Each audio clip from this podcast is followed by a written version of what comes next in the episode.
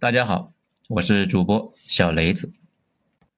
昨天在讲退群小能手，那里面有讲到过一次，为什么现在全世界都在印度化？咱们今天呢，就来讲一下这是为什么。文章来自于二号头目的九编文集。说到印度化，印度化呢有如下特点：第一，上下层生殖隔离。互相不通婚，类似有种姓制度。第二，国内有百分之二的世界级精英，百分之十的正常人，那剩下的呢都是糊涂蛋，大家住在一起，但相互没义务。第三，少量的上层精英接受精英教育，其他大部分的下层人接受随机教育，自生自灭，自由发展。事实上，整个国家很自由。上下层互相没有义务，那你爱干啥干啥，只要不影响其他人，想干啥都没人管你，倒了霉那也没人管你。第四，整个国家宗教氛围浓厚，老百姓呢都有一种认命的美德，越底层越反智，连基本的科学常识那都不接受。第五，政府内部各自为政，这也就是大家说的散装的。如果呢对历史比较熟，大家估计就能够看出来，从古到今，包括古罗马、拜占庭，还有奥斯曼、大英、大唐、大明和大清这些帝国和朝代后期，那都是这个造型，大家都印度化了。这么看来，问题很明显了，帝国晚期都这样，或者说国家发展一两百年都会形成这种效果。这大家可能就觉得纳闷了，这不对呀，印度还没发达呢，怎么就呈现出晚期癌症的状态了呢？那其实想想也不奇怪，印度跟中国、美国那不一样，不是革命建国，我们建国后把整个社会啊离了一遍，破了四旧，然后在新平整好的地上啊搞发展，整个社会没有大户，没有宗教集团。没有庞大的利益阶级以及大地主等等，这印度不一样啊！他在英国人手里面混了几百年，封建迷信的牛鬼蛇神那一样都没除，都被保留了下来。而且英国人并没有兴趣去改造印度。英国人走后，古代印度基本是无缝对接到了现代印度，整个上层基本就没变，社会结构呢也没变，种姓制度名义上是没了。可是，一直都活在大家的心里。新印度直接继承了殖民地时期的结构，那可不就是老态龙钟吗？如果我国从大清直接过渡到现在，那估计跟印度也差不多。所以呢，今天咱们就来分析一下，为什么这么多国家跟印度越来越像？这难道说印度模式才是所有的国家最终的归宿吗？这方面原因很多。不过，咱们今天选一个最重要的，专门讲一讲财政方面的原因。当然了，财政原因倒也不是唯一的原因，但绝对是最重要的一个原因。咱们首先来说，财政是个啥呢？我们经常说，几乎所有的大国崩溃都是财政的崩溃。这个事呢，一直也没有展开讲。不过，财政的重要性比大家想象的要重要的多。像美国人达利欧他们那样的投资界的大佬，很少聊经济学，反而长年累月的研究各国的财政相关问题，因为财政问题才几乎是所有各国问题的总根源。咱们以罗马为例，说一下是怎么运转的。毕竟现在的美国和当初的罗马太像了。罗马最重要的事情就是帝国要在北方边境跟蛮族作战。防止蛮族进来烧杀抢掠，而且要在保证国内的治安，不然老百姓也不上班，都去抢劫了，到最后谁都没法好好做生意。另外呢，要修桥搭路，不然运输成本高到物资没法在境内流通，还要新修水利。如果饮用水出了问题，那没等蛮族进来，城市那自己就先崩溃了，而且还得有垃圾处理系统。唐朝首都长安，那就是大家呢把垃圾扔到地下水里面去，最后呢水源和土质都出了问题，从武则天开始总往洛阳跑。那此外呢，还需要以维持一个官僚系统，不然你想结婚都没地方去领证了，想打官司还得去土地庙。到后来，国家还要搞义务教育，承担科研项目，海军去保障海外商道等等。这大家都看出来了吧？这些都是需要 money 的，需要钱的。这也是短期收益往往不太好，需要国家来做。国家自己呢又不会赚钱，所以就需要对社会征税。关于征税这个问题非常复杂，既不能征太多，那也不能征太少。如果收的太多呢，大家生产做买卖的积极性呢就会没了；如果收的太少，政府又没钱，没法修桥补路，也没法抵御外敌。不好好打仗，到时候呢，大家就可以向蛮族纳税了。不仅纳税，可能呢还得纳点别的啊，比如老婆、闺女什么的。至于税率，咱们算了一下，美国财政收入大概是 GDP 的百分之三十左右，也就是 GDP 的百分之三十被征税了。中国财政收入占 GDP 的百分之二十左右，不过加上土地出让金之后，中国也是百分之三十左右。此外，中国政府呢还有一些国企收入，整体而言财政还是挺足的。当然，这些数据那都是公开的，大家可以自行去查看一下。一般来说，一个国家刚建国的时候非常的艰苦，因为大家都很穷啊，政府没地方征税。咱们常讲英帝国，伊丽莎白那会儿，全国只有几十条舢板，那穷的不行，只好呢去当海盗。美国也一样。美国财政部刚成立的那会儿，国库里只有一堆借条。联邦法院听起来这么高大上的机构，办公室竟然是一个半地下室，混的呢还不如一个北漂。如果国家从一开始就没发展起来，那相当于一出门就掉坑里了。刚诞生那就印度化了，这种情况在非洲非常常见。我们熟知的那些国家，那基本都是这样。如果经济能够顺利发展起来呢，就跟美国一样，蓬勃发展，政府也就有税收，收了税，政府去给大家打仗抢地盘，或者是投资修运河什么的，经济更加的蓬勃发展，一切欣欣向荣。一开始也有穷人和富人，但富人没那么富，空白的土地那也多，穷人可以去种。中国历朝刚开始的时候，都要大规模重新分配土地。美国人刚建国的那会儿呢，也把英国人的土地分给大家了。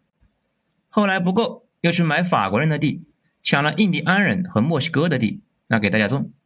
大家有了地就可以交税，政府呢有了税金就可以扩大军备，继续给大家去抢地盘、抢地。但是到了后期吧，又出了问题。按理说，经济模式变大。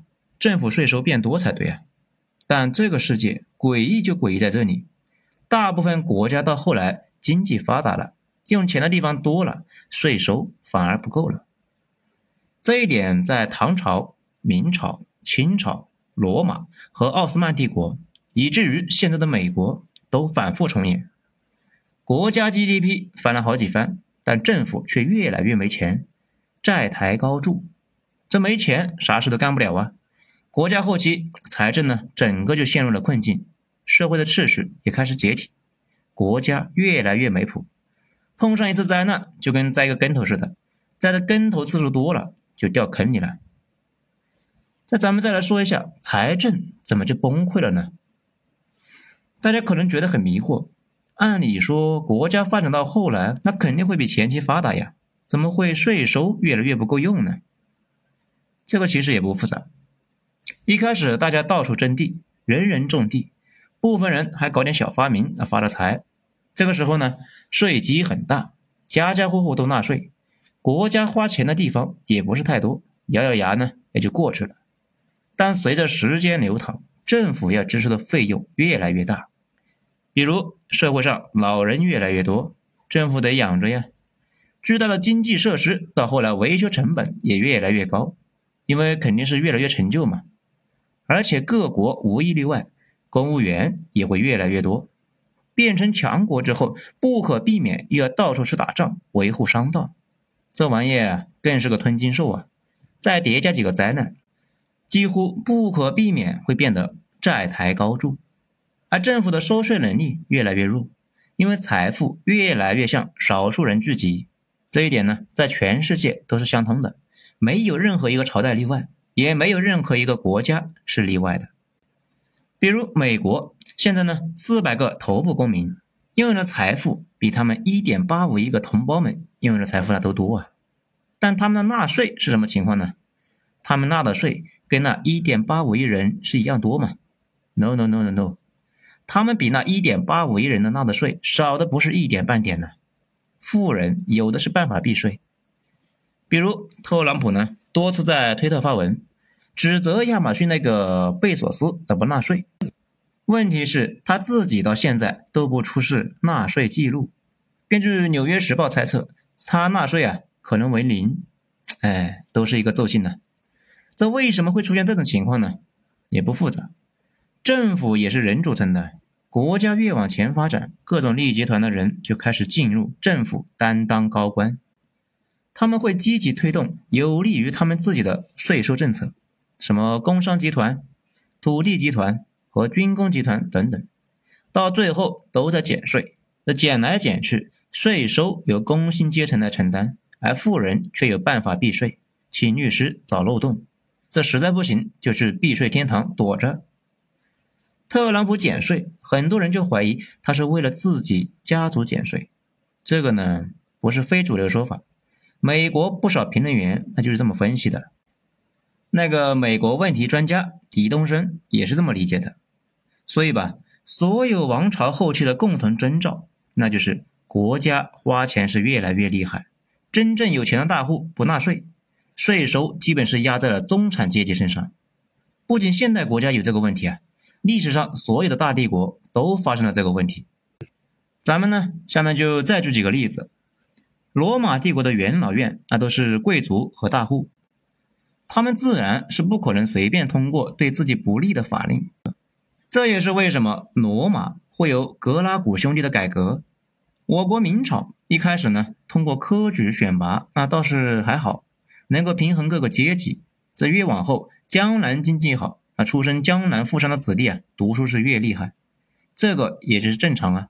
有钱可以多请几个老师嘛，别人家里只能够供一个读书的，富商家里面供三个，就这样，南方官员的优势越来越大，朝中江南户户出身的官员，慢慢的开始把持朝政。明朝后期陷入了党争，大英帝国的后期呢，也一样。议院里基本都是各种金融大佬和政治家族，类似于丘吉尔那种。不过大英学会了征收贸易税，后来贸易地位不行了呀，帝国那也就完蛋了。大清后来呢也出现了这个问题，税收严重不足，鸦片战争那会儿差点给穷死了。不过鸦片战争后那不是欠了英国人的钱吗？英国人说你真傻，连个税都不会收，你收关税啊！想学啊？我教你啊！大清从此呢开征关税，通过关税给自己续命七十年。后来蒋委员长崛起于江浙，他也收不到大户的税呀，靠着江浙地区的关税混了二三十年。政府收税能力差，可花销却不少。官僚那是不是得养啊？庞大的社会机器是不是得维护啊？所以吧，所有大国的后期那都是入不敷出。稍微有点风吹草动就拿不出钱来，而达里欧他们研究的结果认为，所有帝国都有两件最重要的事情：技术进步和灾难处理。技术进步会扩大税基，那比如现在的互联网产业大发展呢，国家也能够多收点税。而灾难是对帝国的大考，他研究了六个强权：大明、大清、河南、西班牙。英国和美国前五个都是在灾难中逐步崩溃，因为到了后期财政苟延残喘，碰上了大灾难处理不过来就 KO 了。他现在认为美国也处于面对灾难束手束脚的下行通道里面，印度也一样。印度呢，别看成天吹牛逼，那自己是东亚强国，其实呢财政呢一塌糊涂，但是外债就欠了一点四万亿美元。这里说一下，内债那不算债，外债呢是要刚性兑付的呀，这么大的数字就已经非常危险了。而我国现在攒下了三点一万亿美元，从这个逻辑上讲，印度糟糕的财政状态碰上了这次疫情不爆，那都没天理呀。不过好在他们前段时间呢，去把贫民窟检测的医务人员全都给赶了出去，场面一度非常混乱。不过印度人民成功的遏制了疫情，控制了确诊数。印度就是这样一个善于解决问题的国家，非常讲究技巧。这一次的疫情中，欧美中表现最好的应该是德国。德国头铁的原因啊，就在于我们说的毛病，它是一个都没踩，非常稳的财政。其他的国家呢，都欠一屁股的债，它呢还有盈余，还有一个强悍的基础教育，国民的素质那也高得多，还是制造业强国，整体啊游刃有余，还能够顶一段时间。毕竟德国也是一个新国家，跟中国差不多，建国七十来年。不过呢，也有一个大毛病，咱们之前在那个美股已经塌了，下一个就是欧洲，这里面有讲清楚了。德国一直在吸南欧的国家的血，那其他的国家和朝代呢都差不多。明朝为什么完蛋的那么惨呢？明朝晚期啊，经济翻了好几番，税收却跟建国那会儿差不多。北方又要对蛮族用兵，他又碰上了瘟疫，继续向农民征税，最后被农民起义给推翻了。明朝用整个国家的税收都打不过后金，清朝入关之后，用一个北直隶的税收就平定了天下，这就是财政能力的差别。奥斯曼帝国的晚期也这样，英帝国晚期那也这样，现在的美国呢就更是这样了，富豪不上税，不承担义务。全让中产来承担，中产不萎缩，那就真的奇了怪了。碰上灾难，束手束脚，让全世界纳闷：这还是那个曾经的世界头号强国吗？好了，咱们再来说第三个，财政崩溃还影响的有哪些方面？你如果看美国新闻，就能够知道，各州的州长都在找特朗普要物资啊，可特朗普也没有余粮啊，大家就相互扯皮。在推特上面互相骂，在新闻发布会上那也骂，不仅特朗普骂他呢，还让他的女婿也去骂，女婿说话太冲，表情呢太 gay，又激起了一番轩然大波。这个时候你发现了吧？如果国家财政不行，很快就会出现印度化的迹象，政府相互扯皮那不作为，老百姓也跟着是越来越糊涂。老百姓变糊涂这个事呢不难理解，比如。上层的老百姓有钱，所以搞精英教育，恨不得一个孩子三个老师。就像我前面说的，明朝江南的富商一样，在这种情况下，孩子上名校的概率会大幅度提升。如果你家好几代都在一个名校里，而且长期捐款，那概率会进一步的上升。美国上层和下层呢都一样，巨能生。看特朗普一家，那就知道。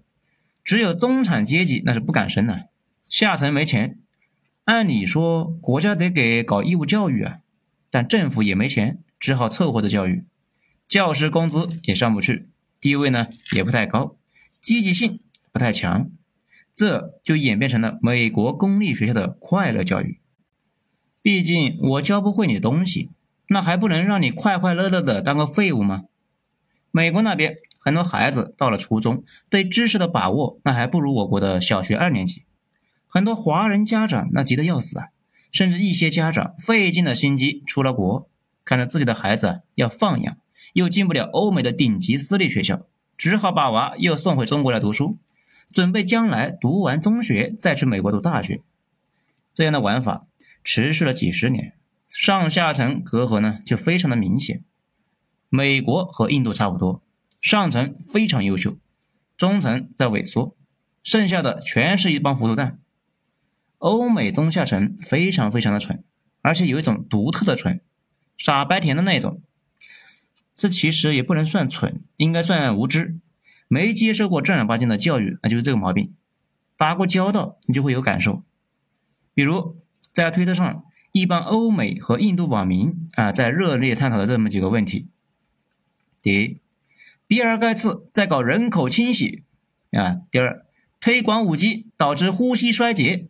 那第三，英国人烧了手机基站和天线，那说那玩意啊传播新冠病毒。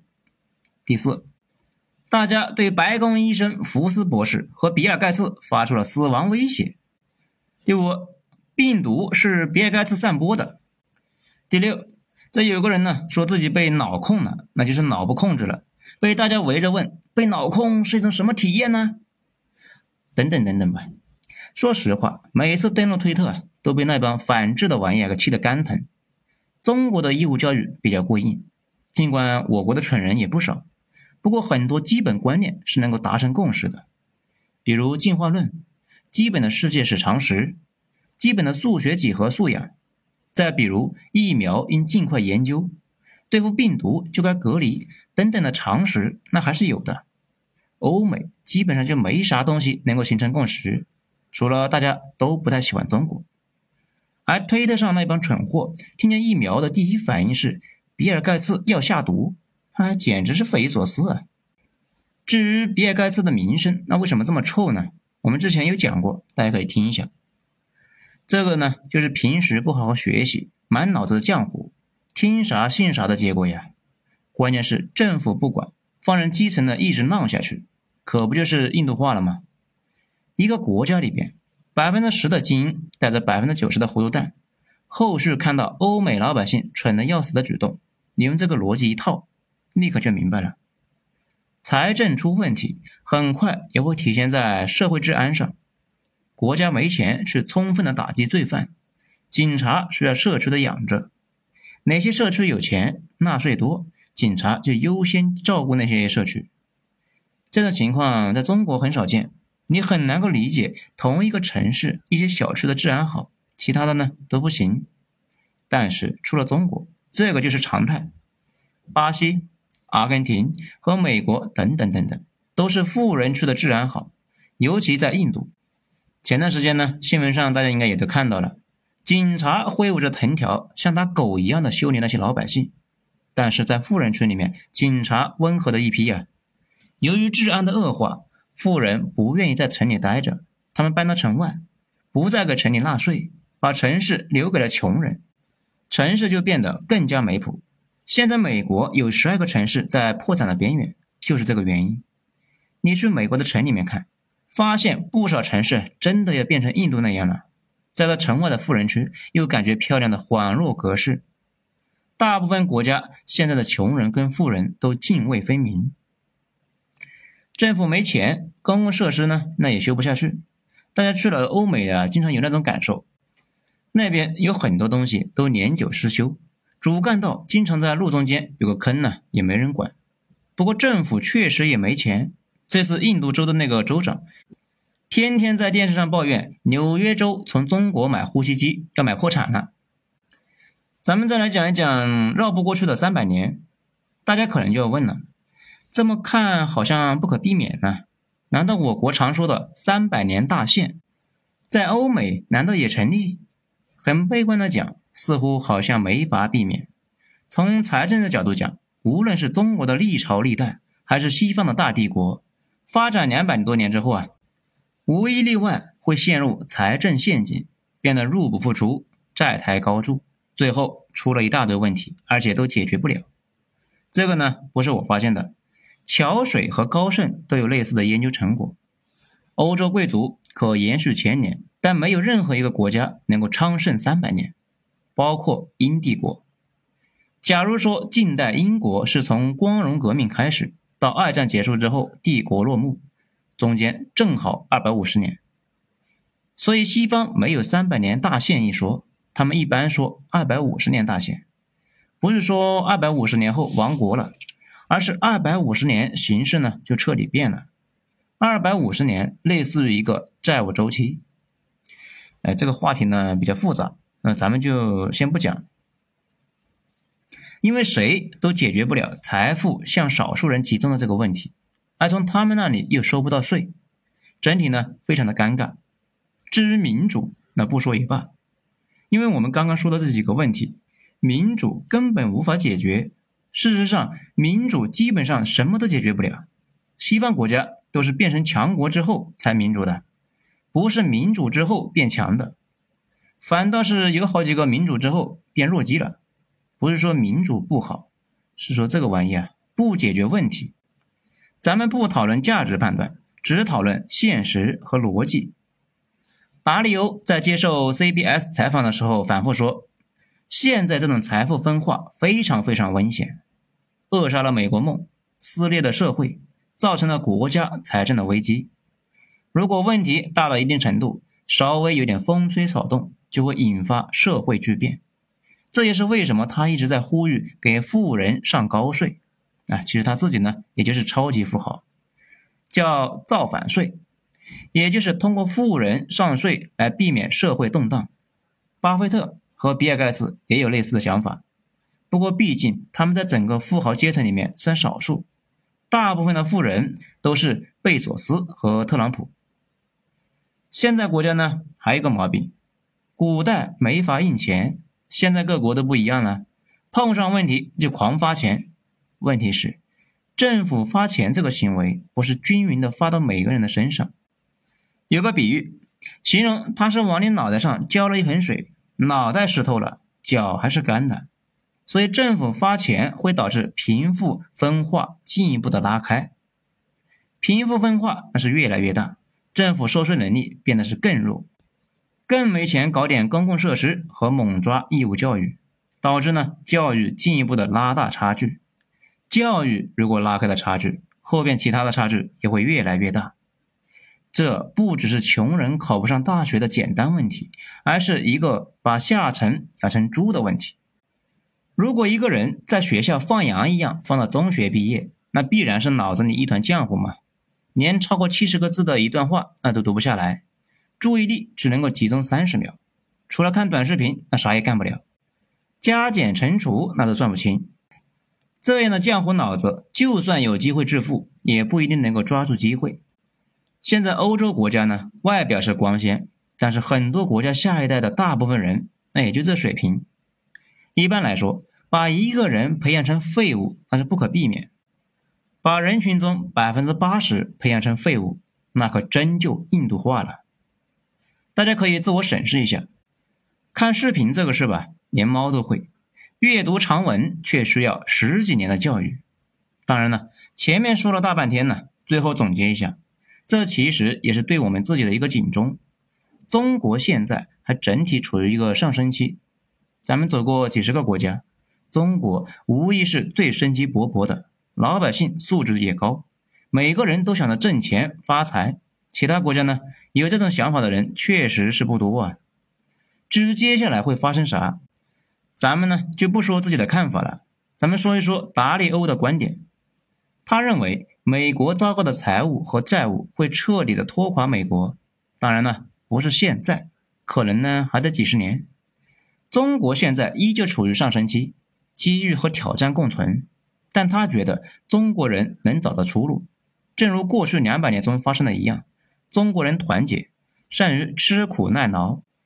这里说一下啊，其实吃苦耐劳这是个好素质，牛人呢基本都是这个素质，只是不知道为什么这两年好像被污名化了。而且优秀的人有责任感，愿意为了其他人去选择自我奉献，正如这一次的疫情中表现出来的一样。此外，中国的教育机制好，人口整体的素质又高，又能够从巨大的人口基数中选拔人才。现在全世界有人口的国家没选拔机制，有选拔机制的没人口。至于网上说的中国超过美国这事，我倒觉得没有意义，而且也没有必要太激进。毕竟美国两百多年的积累，毫无疑问拥有全世界最顶尖的人才梯队和科技水准。美国头部精英那还是非常厉害的，美国的头部位置应该还能够维持几十年。不过我觉得，只要像那些年一样艰苦奋斗，超不超过美国啊，那都是次要的。重要的是我们可以过上更好的生活，物质呢更丰富，环境更优雅。咱们一直说中国差不多处于美国第一次世界大战之后的那个位置，竞争力上来了，但地位还没上来，被普遍的低估。被大家敌视，不过这些问题通过发展都能够解决。你纠结他们喜不喜欢你啊，也没什么用。偏见这个玩意啊，不是一两天形成的，也不是一两天能够改掉的。他们不会因为不喜欢你就不做买卖了，那是小孩子的想法和行为。市场是超越个人的爱憎的，利益那也是超越组织的，超越意识形态的。国家间相互捏着鼻子做买卖，那是常态。比如我们经常说的俄罗斯跟土耳其，他们两个呢，基本都是世仇，互相发自内心的嫌弃，但依旧贸易不能停呢。大家别那么孩子气，把爱憎看得那么重要。眼前是有不少的麻烦，不过如果放在更大的视野下，眼前的困难不算啥。只要我们自己呢不故意踩坑。比如通过放羊教育，主动的降低国民的素质；再比如国家的经济脱实向虚，转向了金融业，我相信中国的国运还能够持续下去。好了，今天咱们就说到这里，精彩下次接着继续。我是主播小雷子，谢谢大家的收听。